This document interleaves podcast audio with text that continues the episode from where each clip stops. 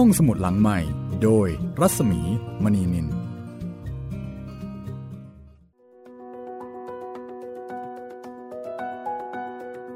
สวัสดีค่ะคุณผู้ฟังค่ะและนี่ก็คือรายการห้องสมุดหลังใหม่กลับมาพบกันอีกเช่นเคยนะคะจากหนังสือดีๆที่นำมาอ่านนำมาเล่าให้คุณได้ฟังกันจะบอกว่าอ่านก็ได้จะบอกว่าเล่าก็ได้ทั้งเล่าทั้งอ่านทั้งภาคนะคะก็เดี๋ยวนี้พยายามปรุงใส่รสชาติสีสันเพื่อให้การอ่านของคุณสนุกสนานมากยิ่งขึ้นฟังรายการแล้วติชมกันได้นะคะอาจจะไปที่แฟนเพจของไทย PBS Radio หรือไปที่แฟนเพจของดิฉันรัศมีมณีนินก็ได้ค่ะ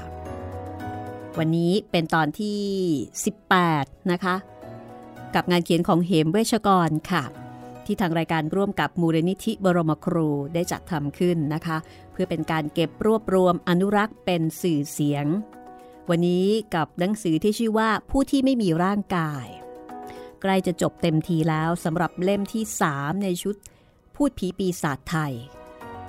งานเขียนชั้นครูนะคะวันนี้ก็จะเป็นตอนที่2ของเรื่องสั้นที่ชื่อว่าเงินยวงกับเรื่องราวของนายแก้วนะคะนายแก้วซึ่งเป็นพ่อค้าเร่ขายยาที่มีจิตใจเมตตาปราณีแล้วก็มีความคิดถึงบุญแอบลูกสาวบุญธรรมที่ถูก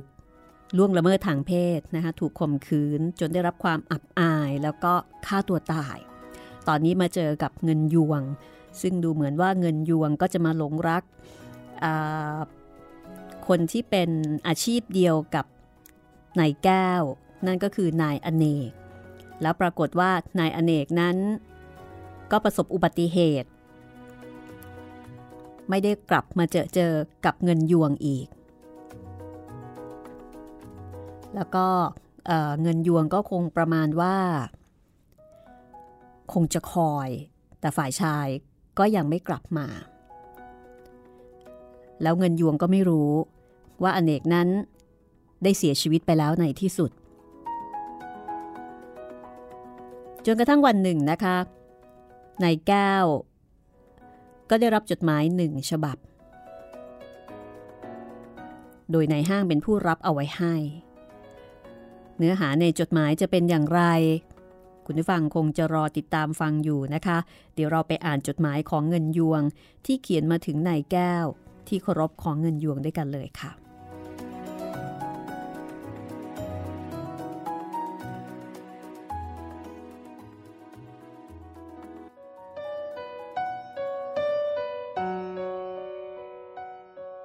จดหมายนั้น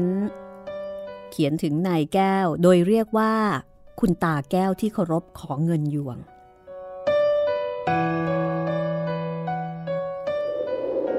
คุณตาแก้วที่เคารพของเงินยวงเรื่องของหนูตอนแรกคิดจะไม่บอกกับคุณตาแต่มันก็เกิดกินไม่ได้นอนไม่หลับเรื่องของหนูกับพี่อเนกนั้นคุณตาก็รู้อยู่แล้วหนูมันผิดพลาดไปที่ชิงสุกก่อนห้ามหนูแอบเป็นเมียพี่อเนกแล้วเราสองคนคิดจะหนีกันแต่พี่อเนกเกิดถูกรถชนหนูก็จนปัญญาหนูเคยคิดว่าจะหนีเตี่ยกับแม่มากับคุณตาเพื่อเที่ยวตามหาพี่อเนกแต่หนูก็เผลอไปพูดให้หญิง2 คนที่หนูเคยเล่าให้คุณตาฟังว่าเขาเป็นคนซื้อที่ดินเมื่อเขารู้ว่าหนูคิดจะหนีเตี่ยกับแม่มากรุงเทพกับคุณตาเขาก็บอกว่าคุณตาเป็นคนที่ไว้ใจไม่ได้ถ้าหนูเชื่อคุณตาแล้วมากับคุณตาคุณตาคงไม่ได้พาหนูเข้ากรุงเทพแต่คุณตาจะต้องพาหนูไปเมืองอื่นแล้วก็ปลุกปล้ำเอาหนูเป็นเมียการที่หนูจะได้พบกับพี่อเนกนั้นก็คงไม่มีหวังหนูมันเลวชั่วชาติหนูก็เชื่อเขาเห็นดีว่าถ้าหนูหนีไปกับเขาเขาเป็นผู้หญิงแท้ๆหนูคงไม่มีภัยอันตรายแน่ๆแต่ครั้นหนูตกลงมากับเขาก็ป่นปี้เลยหนูอายคุณตาจังค่ะหนูไม่อยากจะพูดว่าหนูเป็นอะไรไป พอมาถึงบ้านเขาอาบน้ำอาบท่าแล้วเขาก็ให้หนูกินยาชนิดหนึ่งที่บอกว่าแก้อ่อนเพลียและแก้ความมัวหมองบำรุงหัวใจหนูก็ดีใจเพราะว่ากำลังวุ่นวายใจหนูกลัวว่าจะไม่พบพี่อเนกกลัวการที่หนีเตี่ยกับแม่มาหนูก็เลยกินยานั่นเข้าไปแล้วในวันนั้นคืนนั้นหนูก็ต้องเป็นเมียใครหลายต่อหลายคนกลายเป็นคนชั่วหาเงินให้เขาหนูหมดอะไรๆทุกอย่างไปทั้งสิ้นแล้วคุณตาขาแล้วต่อมาหนูก็รู้ว่าพี่อเนกตายเสียแล้วด้วยคุณตาขาหนูขอกราบเท้าสัก100 หนหนูสืบหาที่ทำงานของคุณตา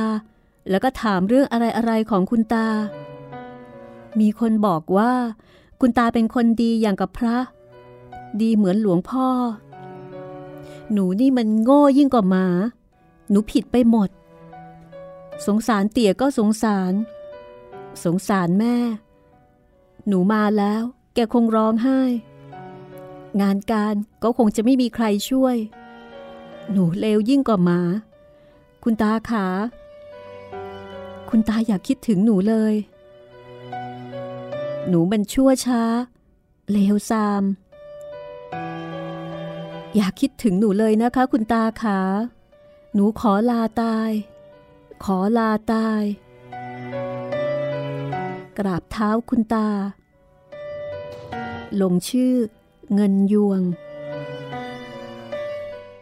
ผมอ่านแล้วใจระรวยเหมือนจะเป็นลมนึกแล้วไม่มีพิษอีหญิง2 คนนั่นจะทำเหตุในจดหมายคำลงท้ายขอลาตายของเงินยวงทำให้หนักใจนักทำอย่างไรจะได้พบตัวจะช่วยทุกอย่างช่วยให้พ้นซ่องช่วยให้พ้นก่อนจะฆ่าตัวตายผมคิดกัดกุ้มแต่ไม่รู้จะไปหาตัวได้ที่ใดมิต้องควานหากันไปทุกซ่องหรือใครเขาไม่รู้เรื่องก็จะคิดว่าผมแก่แล้วยังสำราญอยู่กับเรื่องอย่างนี้ถ้าพบตัวเงินยวงผมจะเอาเงินยวงเป็นตัวพยานผมจะร่วมมือกับตำรวจที่เป็นญาติผมจะทำลายไอ้เหล่าร้ายนั่นให้ได้มันเป็นภัยแก่หญิงทั่วๆไปแต่การจะหาตัวเงินยวงนั้นยากยิ่งเพราะไม่บอกมาในจดหมาย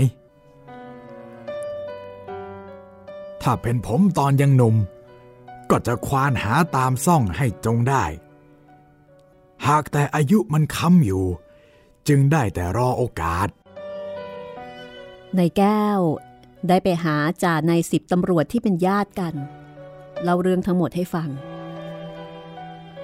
นาย10ตำรวจคนนั้นก็เหมือนกับว่า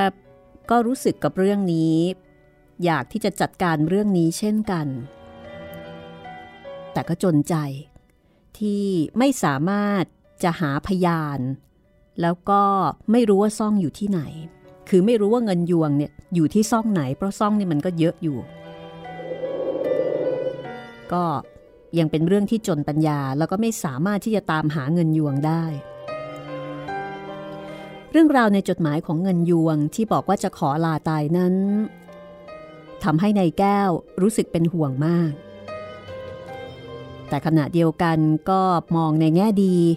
ว่าอาจจะไม่ได้หมายความตามนั้นก็ได้เพราะว่าคนที่กำลังกลุ้มใจก็อาจจะคิดไปพูดไปแต่บางทีก็อาจจะมีเลิกล้มไปภายหลังก็ได้เช่นกันหลังจากที่นายแก้วได้รับจดหมายของเงินยวงมาสัก2 อาทิตย์เขาก็มาขายยาที่ตลาด2 พี่น้องอีกขายยาไปโฆษณาไปใจก็คิดถึงเงินยวงไปเขายังจำภาพของเธอได้ติดตาภาพของเธอที่มาเกาะข้างรถร้องไห้ถามถึงนายอเนกครั้นว่านายอเนกถูกรถชนก็ร้องไห้อย่างคนหมดหวังไม่รู้ว่าจะทำอย่างไรกับตัวเองเพราะว่าหลวมใจหลวมตัวกับเขาไปแล้ว คิดไม่ออกว่าการข้างหน้าจะเป็นอย่างไร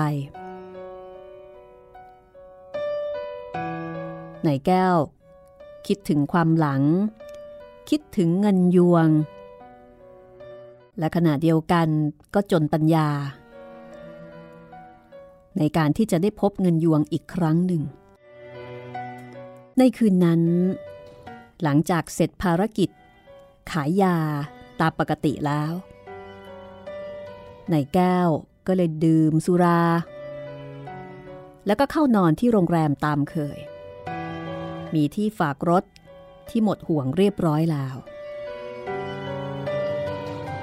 แต่แล้วก็เกิดเรื่องประหลาดขึ้น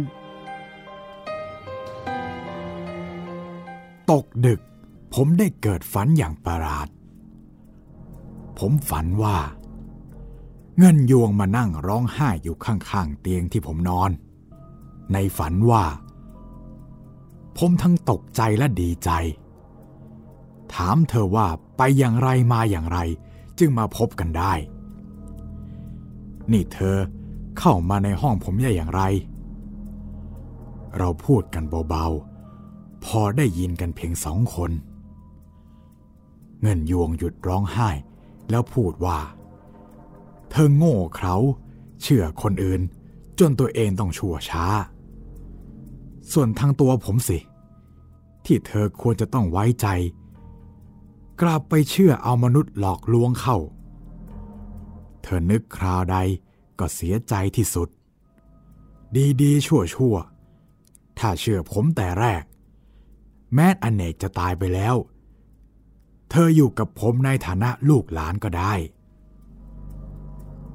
ส่วนลูกในท้อง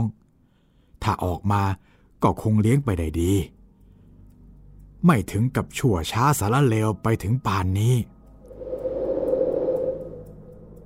ในฝันนั้น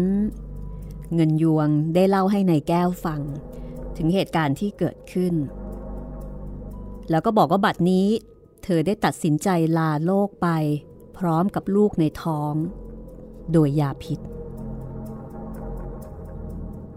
ฝันนี้เป็นฝันที่น่ากลัว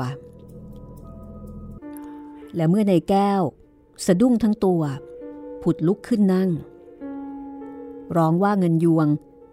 พูดอะไรอย่างนั้นได้อย่างไรทำไมถึงพูดเล่นแต่เงินยวงบอกว่าที่เธอพูดทั้งหมดนั้นเป็นความจริงทุกอย่างเธอมาหานายแก้วเพราะวิญญาณของเธอดับไม่ลงจึงวนเวียนติดตามมานายแก้วตกใจขึ้นอีกครั้งคราวนี้ถึงกับสะดุ้งตื่นแล้วก็หน้าประหลาดนักเมื่อมองไปที่ข้างเตียงเขายังเห็นเงาของเงินยวงที่เพิ่งจะค่อยๆจางหายไปเห็นแก่ตาชัดเจนเพราะว่าเขานอนเปิดไฟสว่างตลอดคืนผมลุกขึ้นนั่งในมุ้งสงสัยตัวเองนักถ้าคิดว่าฝันแต่ทำไมในระหว่างที่กำลังพูดคุยกับเงินยวงอยู่ผมยังได้ยินเสียงข้างล่างโรงแรมเสียงบ่อยและเสียงพวกทำอาหารยังพูดกันอยู่เพราะข้างล่างเขามีเวรอยู่ตลอดคืนต่อมาเมื่อตื่นขึ้นแล้วเสียงข้างล่างก็ยังคงพูดคุยติดต่อกันอยู่ผมเกิดขนลุกขึ้นมาทันทีมันไม่ใช่ฝันเสียแล้วนั่นหมายความว่าเงินยวงคงจะตายไปแน่แล้วตามที่พูดในจดหมายขอลาตายที่ส่งมาถึงนายแก้วซึ่งถ้าเธอตายไปแล้วจริงๆก็เป็นเรื่องที่น่าสลดใจน่าสงสารเหลือเกินในชีวิตแก่ชราของนายแก้วได้พบความสะเทือนใจครั้งนี้ก็ถือเป็นครั้งที่สองนับจากที่สูญเสียบุญแอบลูกบุญธรรมในคืนนั้นผมเลยหลับไม่ลงแม้จะเอาเหล้ามาดื่มให้ง่วงนอนมันก็กลับคิดอะไรต่ออะไรยุ่งเหยิงจนกระทั่งฟ้าสางผมเลยลุกขึ้นล้างหน้าไม่นอนก็แล้วกันไปปลุกลูกน้องพอสว่างดีแล้ว กินกาแฟไข่ลวกแล้วก็ออกรถบึงกลับกรุงเทพเลยนายแก้วไปหาญาติที่เป็นตำรวจคนนั้นอีกครั้งไปให้ข้อมูลเพิ่มเล่าเหตุการณ์ที่ได้พบเห็นให้ตำรวจผู้นั้นฟังตำรวจผู้นั้นก็บอกว่าถ้าตัวพยานตายเสียแล้วก็หมดทางที่จะจัดการกับเหล่าร้ายบรรดามิจฉาชีพเหล่านั้นได้ถนัดนายแก้วก็หมดปัญญาในการที่จะคิดล้างพวกเหล่าร้ายได้สมใจความเสียใจของนายแก้วรุนแรงขึ้นเขากลุ้มใจที่ไม่สามารถทำอะไรคนร้ายเหล่านั้นได้ทั้งที่ก็รู้อยู่เขารู้สึกว่าการที่เขาจะคิดจัดการพวกนี้นั้นไม่ได้หมายความว่าจะมาจากความโกรธแค้นที่คนร้ายเหล่านี้ทำกับเงินยวงคือเรื่องนั้นก็เป็นส่วนหนึ่งแต่นายแก้วเกรงว่าหลังจากเงินยวงคนร้ายเหล่านี้ก็อาจจะไปทำกับคนอื่นต่อไปคงจะมีอีกหลายคนที่กลายเป็นเหยื่อแล้วก็โดนเขาอีกอาจจะเป็น10หรือว่าเป็น100คืนนั้นนายแก้วไม่ไปไหนเขาดูบัญชีนับเงินให้เรียบร้อยแล้วก็เก็บเตรียมจะไปส่งมอบให้ผู้จัดการห้างแล้วก็เบิกยาไปอีกตามเคยเพื่อที่จะเร่ขายเร่ร่อนต่อไปพอจัดการอะไรต่อมีอะไรเสร็จแล้วก็เข้านอนโดยที่ใจยังคงคิดถึงเงินยวงเงินยวงเอ้ยถ้าเจ้าห่วงคนอื่นจะถูกหลอกลวงอย่างตัวเจ้าก็จงใช้อำนาจของเจ้าเท่าที่มีอยู่มาเข้าฝันให้แก่ตาเพื่อตาจะได้แก้แค้นให้ถ้าเจ้าตายไปจริงอย่างที่เข้าฝันมาแล้วขอเจ้าจงสำแดงเดชอีกเถิดปรากฏว่าในคืนนั้นนายแก้วหลับไปจนถึงกลางดึกที่สงัดเงียบเขาฝันว่ามีใครมาร้องเรียกอยู่ข้างล่างเขาเงี่ยหูฟังและได้ยินชัดว่าเรียกนายแก้วแต่เรียกเบาๆพอแค่ได้ยินนายแก้วลุกขึ้นจากเตียงค่อยๆถอดกรอนหน้าต่างเบาๆแล้วแง้มมองลงไปข้างล่างบ้านนายแก้วอยู่ในซอยจึงมีบ้านห่างๆกันมีสวนบ้างมีบ้านบ้างสลับกันไปเขาถึงกับผงะเมื่อมองไปข้างล่างและพบร่างของเจ้าของเสียงยืนอยู่ที่นั่นและคนผู้นั้นก็คือเงินยวงผู้ที่นายแก้วร่ำร้องอยากจะพบและเมื่อได้พบแล้วนายแก้วก็รู้สึกกลัวเพราะมั่นใจว่าเงินยวงตายไปแล้ว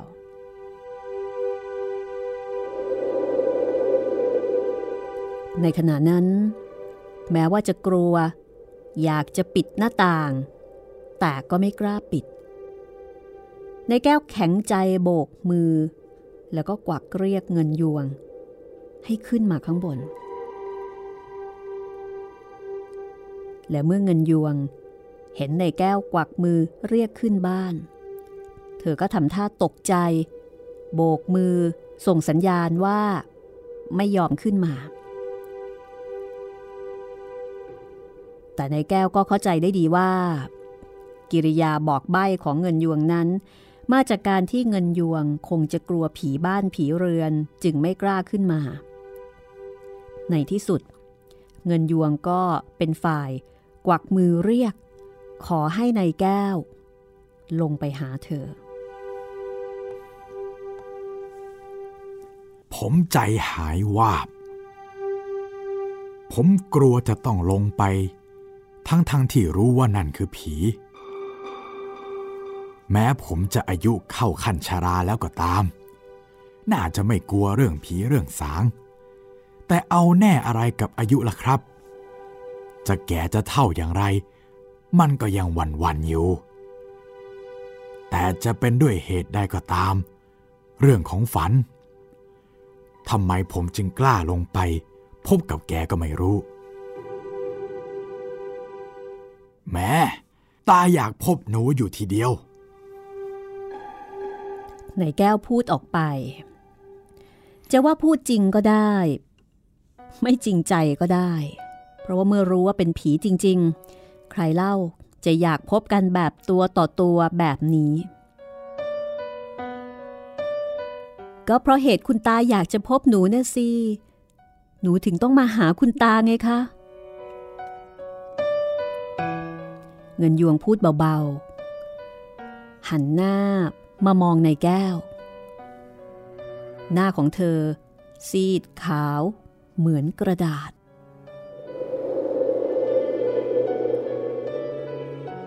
ผมรู้สึกใจวิวถึงหน้าแกจะซีดจนไม่ใช่หน้าของคนมีชีวิตแต่มันก็เป็นหน้าของเงินยวงนั่นเองผมตั้งใจจะพูดอะไรมากๆแต่ลงท้ายก็พูดอะไรติดอึกอักเธอเหมือนจะรู้อะไรดีก็เลยเป็นฝ่ายพูดถึงเนื้อเรื่องเธอว่าเธอรู้เรื่องแล้วว่าผมต้องการพบเธอก็เพื่อจะเอาเรื่องกับเหล่าร้ายและต้องการตัวเธอเพื่อเป็นพยานยืนยันในการจับกุมแต่บัดนี้เธอกลายเป็นผีไปแล้วก็ย่อมหมดตัวเจ้าทุกข์หมดพยานหลักฐาน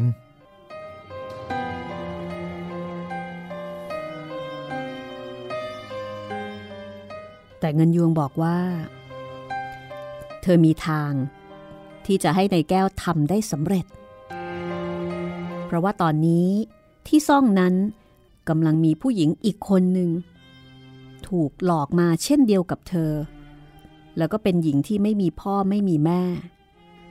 ไม่มีคนที่จะช่วยเหลือแก้ไขหญิงนั่นกำลังถูกบังคับขู่เข็นให้ขายตัวอย่างขมขื่นถ้าทางนายแก้วจะคิดช่วยก็มีอยู่สองทางที่หนึ่งก็คือหาคนเข้าไปในซ่องนั้นแล้วก็ไปซื้อบริการของหญิงที่ว่าแล้วก็จับเป็นพยานได้เลยณที่ตั้งซ่องนั้นผมจึงแย้งเธอว่าการทำอย่างนั้นก็เอาโทษเขาได้เพียงแค่ข้อหาการค้าประเวณีเถื่อนเท่านั้นหาใช่การล่อลวงมนุษย์มาไม่เธอก็ว่าทางที่สองคือไปคอยซุ่มจับที่ปากซ่องหรือประตูซ่องทีเดียวเพราะสำนักนี้มีทางเข้าถึงตัวได้ยากมาก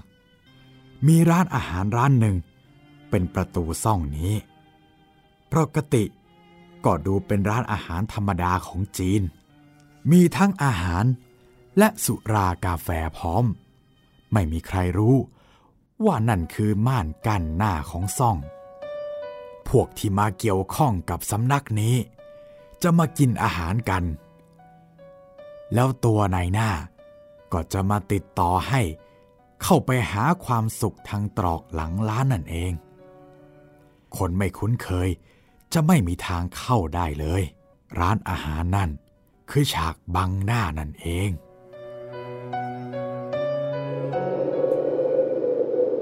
เงินยวงบอกว่า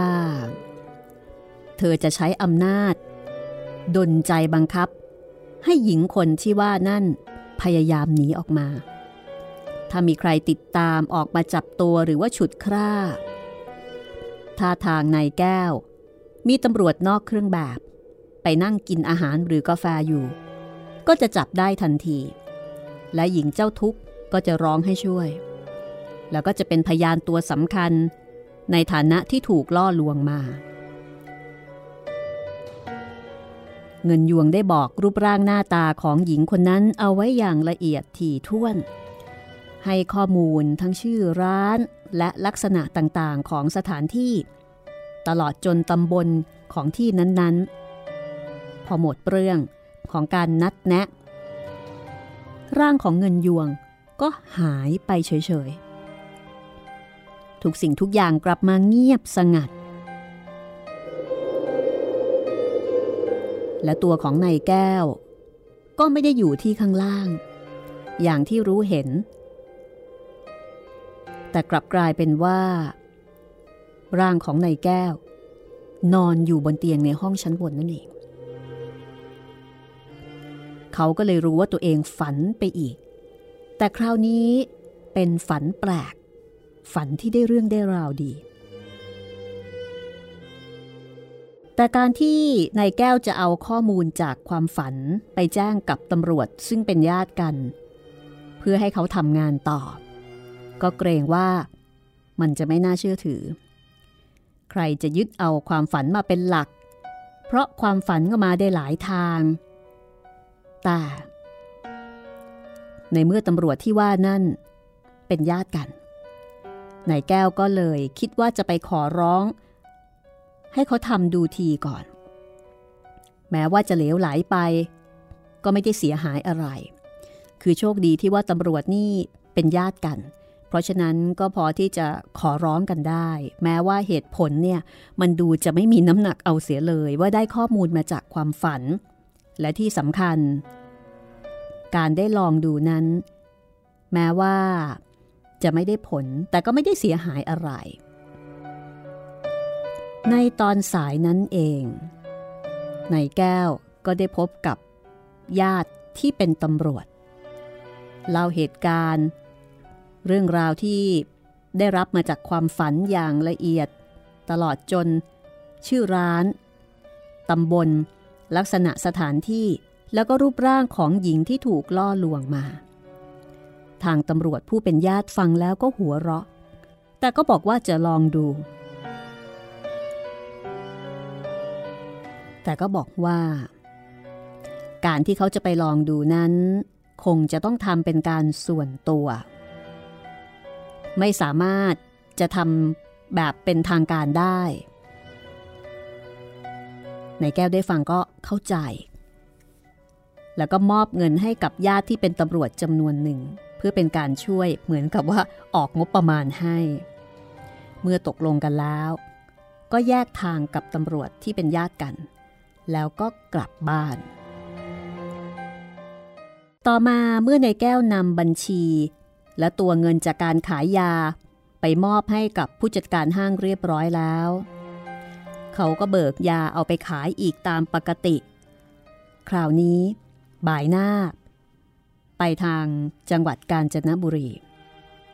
ไม่ได้อยู่รอฟังข่าวทางตำรวจที่ไปปฏิบัติการเรื่องเงินยวงแต่ประการใดเรื่องจะสำเร็จหรือไม่สำเร็จนายแก้วก็ตัดสินใจว่าเขาจะขอเลิกล้างมือกันเสียที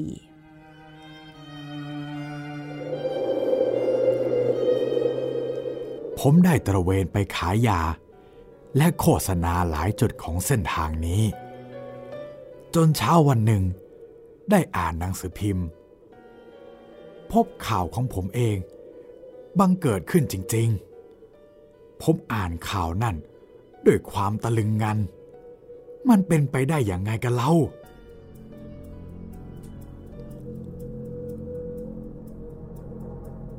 ข่าวนั้นลงรายละเอียดของการจับกุมโดยนายจ่าสิบตำรวจและลูกน้องว่าการจับกุมครั้งนี้ได้พบเขาเงื่อน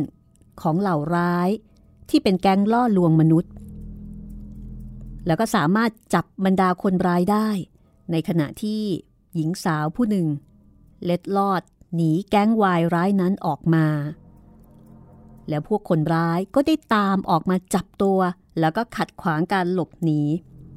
หญิงนั้นได้ร้องขอความช่วยเหลือฝ่ายตำรวจที่คอยทีอยู่ก็กรูเข้าจับได้แล้วก็เข้าค้นตัวการอีกหลายคนประกอบกับหญิงเจ้าทุกข์ได้ให้การเป็นพยานอย่างแจ่มแจ้งนายแก้วอ่านแล้วก็ถึงกับตัวชาไม่คิดว่าเรื่องนี้จะเป็นไปได้จริง เรื่องนี้เงินยวงเป็นผู้ทำการได้สำเร็จจริงๆเป็นตัวการโดนใจได้ผลทุกอย่างและญาติตำรวจของผมก็ทำการได้ดีโดยถือเอาคำบอกเล่าของผมอย่างลมๆแรงๆเท่านั้นเข้าทำการโดยทดลองดูกลับเป็นเรื่องได้ผลดีและเงินยวงได้ดลใจให้เป็นไปตามที่นัดหมายไว้กับผมจริงๆจนบัดนี้ผมถึงเชื่อมั่นว่าเรื่องผีนี้ถ้าเขาคิดจะทำอะไรเขาย่อมทำได้จริงๆและเรื่องสงสัยว่าเงินยวงจะตายจริงหรือไม่นั้นไม่ต้องพูดกันแล้วเธอตายแน่ผมได้คติประจำใจมั่นขึ้นอีกอย่างว่าคนเรานี้ถ้าทำชั่วนั้นจะทำไปไม่ได้ตลอดแน่ๆแม้จะเก่งกาจอย่างไรเวลาหนึ่งจะต้องถูกผีสางเทวดาดลใจให้เรื่องแตกและเรื่องแดงขึ้นมาจนได้ดังที่เล่าให้ฟังมานี้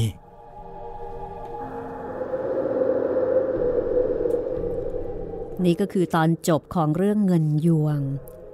ซึ่งเป็นประสบการณ์ของนายแก้วก็นับว่าจากประสบการณ์ครั้งนี้นายแก้วก็ได้แก้แค้นให้กับเงินยวงได้เป็นผลสำเร็จนะคะแล้วก็ไม่ได้เป็นการแก้แค้นอย่างเดียวแต่ว่าเป็นการจัดการคนร้ายที่จะไม่ให้คนร้ายที่ทำร้ายเงินยวงนั้นไปก่อการร้ายกับคนอื่นอีกคือในครั้งแรกเนี่ยจำได้ใช่ไหมคะเรื่องบุญแอบเขาออกไปจัดการฆ่าคนร้ายแล้วเขาก็ต้องติดคุกแต่ครั้งนี้เขาก็จัดการอีกนะคะแต่ว่าไม่ได้ลงมือเองแล้วก็เป็นการจัดการที่เป็นประโยชน์กับคนอื่นทีเดียวโดยที่ผีเป็นคนให้ข้อมูลให้เบาะแสแล้วก็คิดแผนการให้ด้วยเอาละค่ะเดี๋ยวเราพักกันสักครู่หนึ่งนะคะช่วงหน้าเราจะกลับไปฟังเรื่องของนายสมัยที่เขาไปเกี่ยวข้องกับบ้านของคุณอำนาจแล้วก็คุณนายนิ่มนวล นะคะที่คุณนายนิ่มนวลเนี่ยต้องคือกำลังมีปัญหาเกี่ยวกับเรื่องรูปปั้นของพ่อสามีแล้วก็ขอร้องให้นายมั่นเนี่ยเข้าไปช่วยเรื่องต่อไปจะเป็นเรื่องที่ชื่อว่าใครสั้นๆเลยค่ะใครนั่นสิคะใครถ้าอยากรู้เดี๋ยวช่วงหน้ากลับมาติดตามกันต่อค่ะ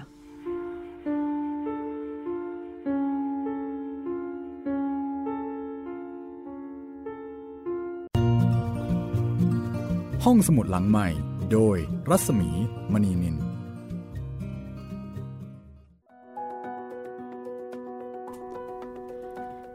มาถึงช่วงที่2นะคะแล้วก็เป็นเรื่องใหม่ค่ะกับเรื่องของนายสมัยเจ้าเก่าของเรานะคะหลังจากเหตุการณ์ที่นายมั่นซึ่งเป็นช่างหล่อรูปได้รับการจ้างวานจากคุณนายนิ่มนวลให้ไปปั้นรูปพ่อสามีของตัวเองให้ไปปั้นใหม่เพื่อที่จะเอามาทดแทนรูปปั้นเดิมแล้วก็เกิดเหตุการณ์อาถรรพ์อะไรต่างๆขึ้นมานั้นปรากฏว่าวันหนึ่งก็เกิดเหตุการณ์ขึ้นอีกค่ะเหตุการณ์ที่จะทำให้นายสมัยต้องเข้าไปเกี่ยวข้องกับเรื่องราวของครอบครัวนี้อีกจะเข้าไปเกี่ยวข้องกับเรื่องอะไรและคราวนี้เรื่องจะน่ากลัวขนาดไหนก็คงจะต้องไปติดตามกันละค่ะกับเรื่องสั้นที่ชื่อว่าใครของเหมเวชกรค่ะ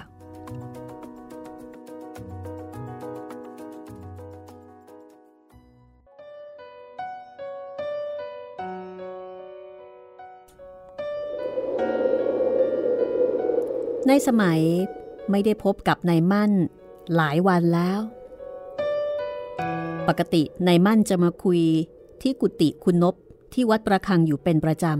ำแล้วก็ได้มีโอกาสพบกับนายสมัยก็มีการพบปะพูดคุยกันอยู่เสมอแต่ครั้งนี้หลังจากที่เกิดเหตุที่บ้านของคุณนายนิ่มนวลเกี่ยวกับรูปปั้นพ่อคุณอำนาจแล้วนายมั่นก็หายไปหลายวันเหมือนกับว่าพยายามจะหลบหน้าคุณนายนิ่มนวลไม่อยากจะเข้าไปยุ่งกับรูปปั้นผีสิงนั่นนายสมัยก็บอกกับคุณนพว่าจะไปหาครูพยุงพอออกจากตรอกวัดประคังก็บ่ายหน้าไปทางถนนสิริราชแต่พอผ่านหน้าร้านเหล้าร้านหนึ่งเท่านั้นแหละก็ได้ยินเสียงตะโกนเรียกทันทีว่าคุณสมัยคุณสมัยเสียงนี้เป็นเสียงที่คุ้นหูนายสมัยมากก็เป็นเสียงนายมั่นนั่นเองพอหันไปมองก็พบนายมั่นลุกจากเก้าอี้ยืนกวักมือย้อยๆเรียกให้นายสมัยเข้าไปตอนนั้นก็เป็นเวลาเย็นพอดีไม่ได้เจอกันหลายวันแล้วนายสมัยก็เดินเข้าไปหาแล้วก็พบว่าที่โต๊ะนั้นมีชายอีก2 คนนั่งอยู่ด้วยก่อนหน้านั้นแล้วนายม่านก็รีบแนะนำให้รู้จักกันทันทีคุณสมัยครับนี่คุณมุดและคุณเดะประดาน้ำที่ผมให้แกช่วยงมภาพปั้นผีสิงนั่นแหละยินดีที่ได้รู้จักครับวันนี้บังเอิญมาพบกันเข้าเลยคุยกันเรื่องเก่านั่นอีกคุณสมัยลองฟังเรื่องภาพปั้นยุ่งยากนั้นด้วยหูตนเองจากคำบอกเล่าของ2 คนนี้ดูบ้างเถอะมันพิลึกจริงๆฟังชื่อก็คงจะรู้นะคะว่าเป็นชาวไทยมุสลิมนายเดชกับนายมุดได้ยินนายสมัยพูดเช่นนั้นก็ยิ้มนายเดช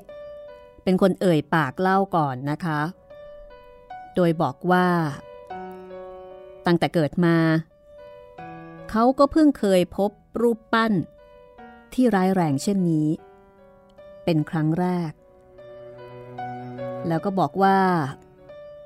ถ้ารู้ประวัติเสียตั้งแต่แรกเขาก็คงไม่รับจ้างไปงมตอนที่นายมั่นไปว่าจ้างนั้นนายมั่นก็ไม่ได้ให้ข้อมูลเรื่องอาถรรพ์ของรูปปั้นนี้ให้ฟังเลยบอกเพียงว่ามีรูปปั้นตกน้ำนายเดะก็ไปรับงมให้แต่เมื่อไปงมแล้วก็เจอกับอาถรรพ์ซึ่งนายมั่นก็เพิ่งจะเล่าให้ฟังเมื่อกี้นี้เองคือเล่าให้ฟังหลังจากที่นายเดะเนี่ยไปเจอเหตุการณ์เขาจึงรู้ว่ารูปปั้นนี้มีประวัติร้ายกาจซึ่งทำเอาบรรดาคนที่ลงไปงมคือนักประดาน้ำถึงกับพากันขนลุกเกลียวไปเลยทีเดียวผมก็เพิ่งรู้ความจริงวันนี้เหมือนกันครับคุณสมัยคุณ2 คนเพิ่งเล่าให้ฟังว่าความจริงดำลงไปแล้วก็พบรูปปั้นนั่นแต่พอโผล่ขึ้นจากใต้น้ำกลับบอกนายจ้างว่าหาเท่าไหร่ก็หาไม่พบเอาเป็นอย่างนั้นเหรอครับเอ๊ะมันพิลึกผมชักจะสนใจแล้วแล้วคุณทั้ง2พบรูปปั้นนั่นที่ใต้น้ำเหรอครับคราวนี้เป็นนายมุดที่อธิบายบ้างนายมุดบอกว่าเรารักกันจริงถึงได้บอกความจริงผมไม่บอกความจริงแก่นายจ้างก็เพราะไม่ไหวจริงๆแย่จริงๆครับคุณรูปปั้นนั่นมันไม่ใช่ธรรมดาเกิดจากท้องพ่อท้องแม่ไม่เคยพบอันนี้คือเสียงนายมุดนะคะในขณะที่นายเดะก็กล่าวรับรองสิ่งที่นายมุดพูดว่าใครจะบอกได้ว่าพบแล้วล่ะพวกเรากลัวจริงๆครับมันไม่ใช่รูปปั้นนี่ครับมันเป็นผีแท้ๆยืนอยู่ใต้น้ำ นายเด้บอกว่าในความเป็นจริงเมื่อรูปปั้นตกลงไปในน้ำน่าจะอยู่ในสภาพนอนตะแคงแต่รูปนั้นกลับอยู่ในสภาพยืนจังก้าอยู่ใต้น้ำพอในเดะกับในมุดลงไปงมแล้วก็เข้าไปใกล้รูปนั้นก็ทำท่าอ้าแขนจะตะครุบคนที่ลงไปงมด้วยในตาที่มีแสงสีแดงจ้าเมื่อเจอแบบนี้ทุกคนก็คงจะต้องเพ่นกันล่ะโอ้โหเอากันอย่างนั้นเชียวเหรอในสมัยก็ถึงกับครางออกมาอย่างคิดไม่ถึงว่ารูปปั้นนี้จะเฮี้ยนถึงขนาดนั้นเฮี้ยนถึงใต้น้ำเลยทีเดียวให้พระอัลเลาะห์เป็นพยานเลยครับมันเป็นอย่างนั้นจริงๆไม่ได้โป๊ะปดเลยพอผมทั้งสองคนโผล่ขึ้นมาเกาะเรือเราก็หารือกันถ้าไปบอกนายจ้างว่าพบแล้วผมก็ต้องลงไปอีกใครล่ะครับจะกล้าเข้าไปเอาเชือกหรือลวดสลิงผูกแต่ถ้าไม่ผูกมันก็เอาขึ้นมาไม่ได้ผมกลัวจริงๆครับเลยหารือกันว่าต้องโกหกว่าหาไม่พบให้ตายสิเป็นประดาน้ำมานานปีตะเข้ตะโขงไม่กลัวทั้งนั้นแต่นี่ไม่ไหวมันหนาวเหมือนจะเป็นไข้เรื่อยผู้ลกขนพองถึงจะได้ราคาดีอย่างไรก็ไม่ขอรับประทานขอรับในสมัยฟังในมุดกับในเดะเล่าด้วยความรู้สึกตื่นเต้นก็รู้สึกเห็นใจประดาน้ำสองคนนี่ว่ามันน่ากลัวจริงๆขนาดแผลงฤทธิ์บนบกก็ว่าน่ากลัวแล้วเพราะว่าคือถ้าถูกหลอกบนบกเนี่ยก็ยังมีเพื่อนใช่ไหมแต่นี่ถูกหลอกใต้น้ำในบรรยากาศที่ดูเปล่าเปลี่ยวโอ้โหยิ่งน่ากลัวคูณ2คูณ3ล่ะดังนั้นรูปปั้นนี้ไม่ธรรมดา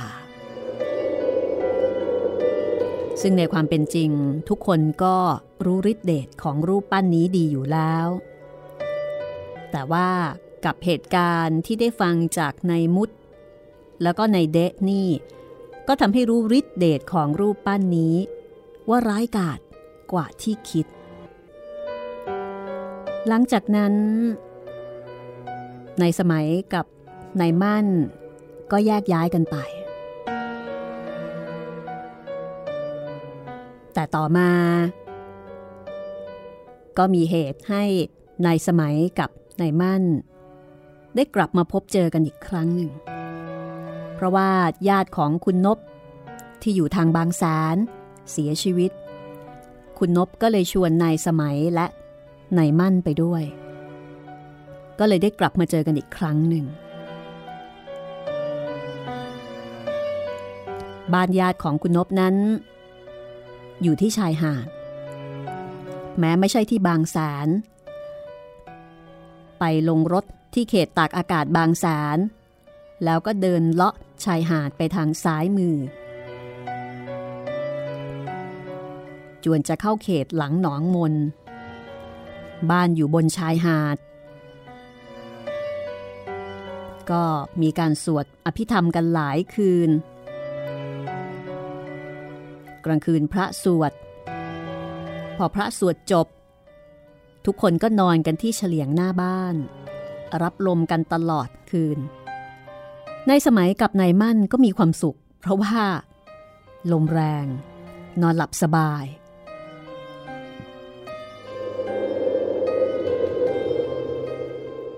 คืนหนึ่งเกือบจะค่อนรุ่งแล้วในสมัยรู้สึกตัวตื่นขึ้นเลี้ยวไปดูที่เก้าอี้นวมรู้สึกว่าคล้ายๆจะมีใครมานอนปรากฏว่าเห็นคนนอนจริงๆพอผงกหัวดูเพราะอยากรู้ว่าใครนอนกันแน่รู้จักกันหรือเปล่าแต่ก็ต้องสะดุ้งเพราะว่าคนที่นอนอยู่นั้นเป็นผู้หญิงแท้ ผมชักงงงันเอ๊ะผู้หญิงที่ไหนจึงมานอนเรี่ยราดอยู่กับผู้ชายที่ไม่รู้จักกันผมลุกขึ้นนั่งจุดบุหรี่สูบคนเดียวในยามดึกหญิงคนนั้นนอนหลับอย่างสบายผมสูบบุหรี่แล้วก็นอนลงต่ออีกแต่คราวนี้นอนห่างออกมาเบียดเข้าไปทางในม่านจะนอนชิดเก้าอี้อย่างเดิมใครมาเห็นเข้าจะน่าเกลียดและเอาไปเล่าลือได้พอตื่นเช้าขึ้นมาหญิงนั้นตื่นก่อนนายสมัยซึ่งไม่เห็นหน้าว่าใครเป็นใครก็เลยไม่ได้บอกใครแล้วก็ไม่ได้ถามใครด้วยว่าเมื่อคืนมีผู้หญิงที่ไหนมานอนข้างๆเพราะว่าไม่ใช่บ้านของเขาคือตรงไหนมีที่ว่างเขาก็อาจจะมานอนได้ตามใจแต่อาจจะดูไม่ค่อยเหมาะสมอยู่บ้างตรงที่มานอนกับคนที่ไม่รู้จักกันเท่านั้นในคืนต่อมาเหตุการณ์ก็เป็นไปเช่นนั้นอีกคือผู้หญิงคนนี้ก็มานอนอยู่ด้วยในสมัยก็ชักใจคอไม่ค่อยดีนอนไม่ค่อยหลับก็แกล้งนอนตะแคงหันหลังให้เพื่อป้องกันคล้ายๆกับป้องกันข้อครหาไว้ก่อนพอตกดึกตื่นขึ้นไม่เห็นหญิงนั้นที่เก้าอี้แต่ผู้หญิงคนนั้นกลับไปยืนอยู่ที่นอกชานตากลมอยู่กลางดึกในสมัยก็นอนหลับตานิ่งแล้วก็ดูเหตุการณ์รู้สึกแปลกๆอยู่ในครู่นั้นก็รู้สึกว่าผู้หญิงคนดังกล่าวกลับมานอนที่เดิมอีกในสมัยก็นอนนิ่งทำไม่รู้ไม่ชี้แต่กลับได้ยินผู้หญิงคนนั้นพูดกับเขาเบาๆว่าคืนพรุ่งนี้ฉันคงลำบากแน่ๆจะมีพวกมาจากบ้านไกลมานอนด้วยไม่รู้ว่าจะนอนที่ไหนผมนอนตัวแข็งด้วยละอายใจแม่คนนี้แกพูดคล้ายๆจะขอความเห็นใจจากผมการที่ผมมานอนที่นี่ก็เท่ากับมาเปลืองที่นอนของพวกแกเหมือนแกจะขอความเห็นใจหรือขอให้ผมช่วยเหลือแกถ้าผมรู้เรื่องแต่แรกผมก็ชวนนายมั่นออกไปนอนตากน้ำค้างกันเสียนอกชานเสียแล้วผมชักกลุ้มใจเพราะเห็นแกผุดลุกผุดนั่งยังไม่มีสุขท่าทางแกคงจะเมื่อมอย่างพวกเรานี่เองผมก็ไม่รู้จะทำอย่างไรมันดึกมากแล้วจะย้ายไปไหนก็ยากเหมือนแกจะรู้ทีท่าผมแกจึงพูดเบาๆขึ้นอีกว่ายังไม่ต้องร้อนรนอะไรนักหรอกนอนไปก่อนเถอะแต่คุณคะที่ฉันพูดกับคุณนี่นะคุณอย่าไปบอกใครเลยนะฉันกลุ้มใจก็เลยพูดไปอย่างนั้นเองพอแกพูดจบผมก็รับคำแกเบาๆเช่นกันรู้สึกค่อยซาความกลุ้มไปหน่อยที่พอจะมีเวลาหายใจไปได้อีกคืนนึงพอคิดขยับขยายไปนอนที่อื่นได้ในคืนพรุ่งนี้ตื่นเช้ามาผมไม่พูดให้ใครรู้เลยว่าผมชักจะลำบากเรื่องที่นอนในสมัยไม่กล้าพูดอะไรเพราะว่าเป็นคนบ้านไกลมากับคุณนพไม่ได้รู้จักเจ้าภาพ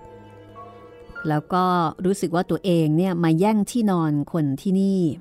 รู้สึกเกรงใจก็อยากจะกลับกรุงเทพแต่ก็ติดอยู่ที่คุณนพยังไม่กลับจึงกลับไม่ได้พอตกเย็นในสมัยกับนายมั่นก็ดื่มกันเข้าไปพอสบายๆก็คุยกับคุณนพขอมานอนแทรกข้างเตียงคุณนพด้วยในคืนนี้คุณนพมองหน้านายสมัยแล้วก็ถอนใจบอกว่าได้ไม่ขัดข้องพยักหน้าบอกว่าดีเหมือนกันมานอนเสียทางนี้ขอให้ทนเอาอีก2 คืนก็จะกลับวัดละคืนนั้นก็มีการย้ายที่นอนมาทางเตียงคุณนพส่วนทางที่เดิมที่เคยนอนทิ้งว่างอยู่ ก็เห็นหนุ่มๆที่มางานเมื่อตอนเย็นมานอนแทนที่นายสมัย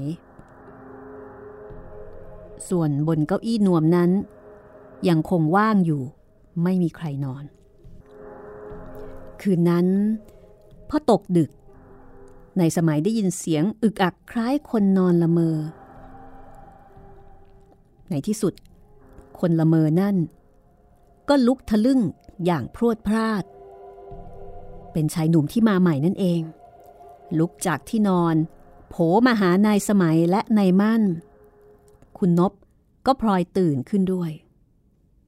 ชายหนุ่มคนนั้นมีอาการหนาวสะท้านเหมือนคนจะจับไข้แล้วก็เบียดนายสมัยกับนายมั่นแน่นแข็งใจไว้คุณนพพูดเบาๆเอามือจับบ่าผู้ชายคนนั้นประเดี๋ยวก็สว่างแล้วทองแท้แข็งใจไว้ทองแท้คุณนพออกชื่อชายผู้นั้นบอกให้แข็งใจทำเอานายสมัยชักสงสัยเหลียวไปดูทางเก้าอี้ก็ไม่เห็นมีอะไรแม่ผู้หญิงที่เคยมานอนใกล้ๆนายสมัยก็ไม่ได้มานอนอย่างเคยเข้าใจว่าแกคงได้ที่นอนใหม่แล้วนายสมัยมองไปดูข้างในตามหมู่คนที่นอนก็เห็นทุกคนที่มาร่วมงานก็นอนกันอย่างสงบเงียบไกลเข้าไปในห้องกลางโลงศพก็ตั้งอยู่มีแสงตะเกียงจุดเอาไว้คือตะเกียงนี่ก็จุดเอาไว้ตลอดคืนทั้งบ้านเงียบไม่มีใครตื่นเลยจากนั้นพอตอนรุ่งเช้านายสมัยก็เห็นนายหนุ่มคนนั้นที่ชื่อทองแท้นั่งเกาะอยู่ข้างคุณนพหน้าขาวซีดท่าทางเหมือนกับจะจับไข้เช้าวันนั้นพอกินข้าวกินปลากันเสร็จเรียบร้อยคุณนพก็ตัดสินใจลาเจ้าของบ้านกลับกรุงเทพหลังจากที่เก็บข้าวของลาเจ้าของบ้านกลับเดินออกชายหาดเพื่อที่จะตัดตรงเข้าเขตตากอากาศบางแสนเส้นทางเดิมในขณะนั้นเองก็ได้ยินเสียงคนวิ่งเหยาะๆตามหลังมาปรากฏว่าเป็นนายทองแท้ชายหนุ่มคนนั้นนั่นเองผมกลับด้วยคนครับกลับเร่อครับไม่ไหวแล้วคุณนพรับรู้เหมือนกับรู้กันอยู่ว่าเกิดอะไรขึ้นนายทองแท้หน้าซีดพอย่างเข้าเขตตากอากาศมีรถเมล์แล้วก็รถส่วนตัววิ่งกันขวักไขว่นายทองแท้ก็บอกลาคุณนพนายสมัยแล้วก็นายมั่นแล้วก็ขึ้นรถเมล์ไปคุณนพก็มาเฉลยเอาในภายหลังนะคะบอกว่านายทองแท้นี่แหละคือคนรักของแม่บ้านชื่นคนที่ตายนอนอยู่ในโรงนั่นแหละเขาเคยรักกันมากแต่ยังไงไม่รู้เกิดมาหมางกันขึ้นนายทองแท้แยกไปมีรักใหม่ส่วนแม่บานชื่นก็เลยเสียใจเจ็บกระเซาะกระแสะมาจนตายจากไปนายมั่นกับนายสมัยได้ฟังเช่นนั้นก็ถึงกับร้องอ๋อแต่ก็ไม่รู้จะพูดอะไรดีกว่านั้นเพราะว่าไม่คุ้นเคยกับนายทองแท้คุณนพก็พูดยิ้มต่อไปว่าฉันรู้ว่าสมัยนอนไม่หลับครับผมกลุ้มใจเพราะมีแม่หญิงใครที่ไหนไม่รู้มานอนอยู่ใกล้ๆรู้สึกว่าน่าเกลียดถ้าใครมาเห็นเข้าเวลานั้นใครจะเห็นเล่านอกจากสมัยคนเดียวไม่มีใครเห็นแน่ๆทีเดียวเพราะหญิงที่มานอนข้างสมัยนั่นคือแม่บ้านชื่นนายสมัยได้ฟังก็สะดุ้งเหมือนกระโดดมองหน้าคุณนพอย่างตกใจโอ้ยตายละคนที่อยู่ในโรงน่ะเหรอครับก็ใช่นะสิฉันถูกมาก่อนสมัยแล้วคืนแรกที่ฉันไม่พูดก็เพราะกลัวจะเฉาฉันเพิ่งถามพี่เลี้ยงพ่อของบานชื่นดู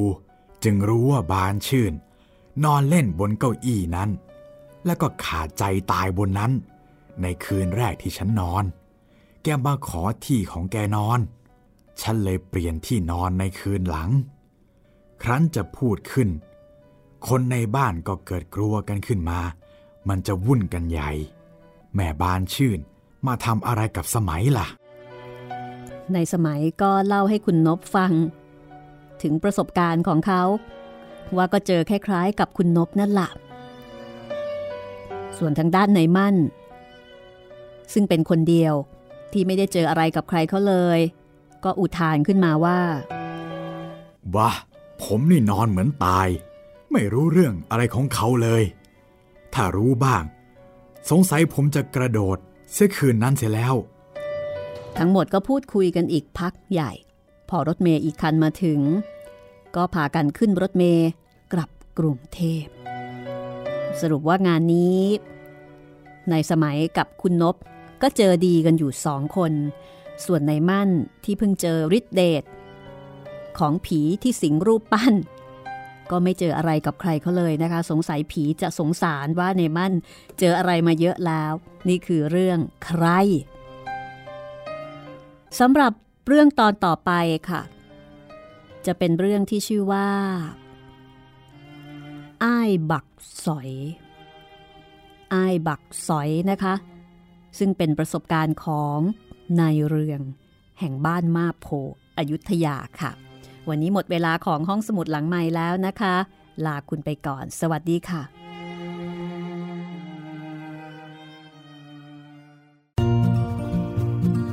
ห้องสมุดหลังไมค์โดยรัศมีมณีนิน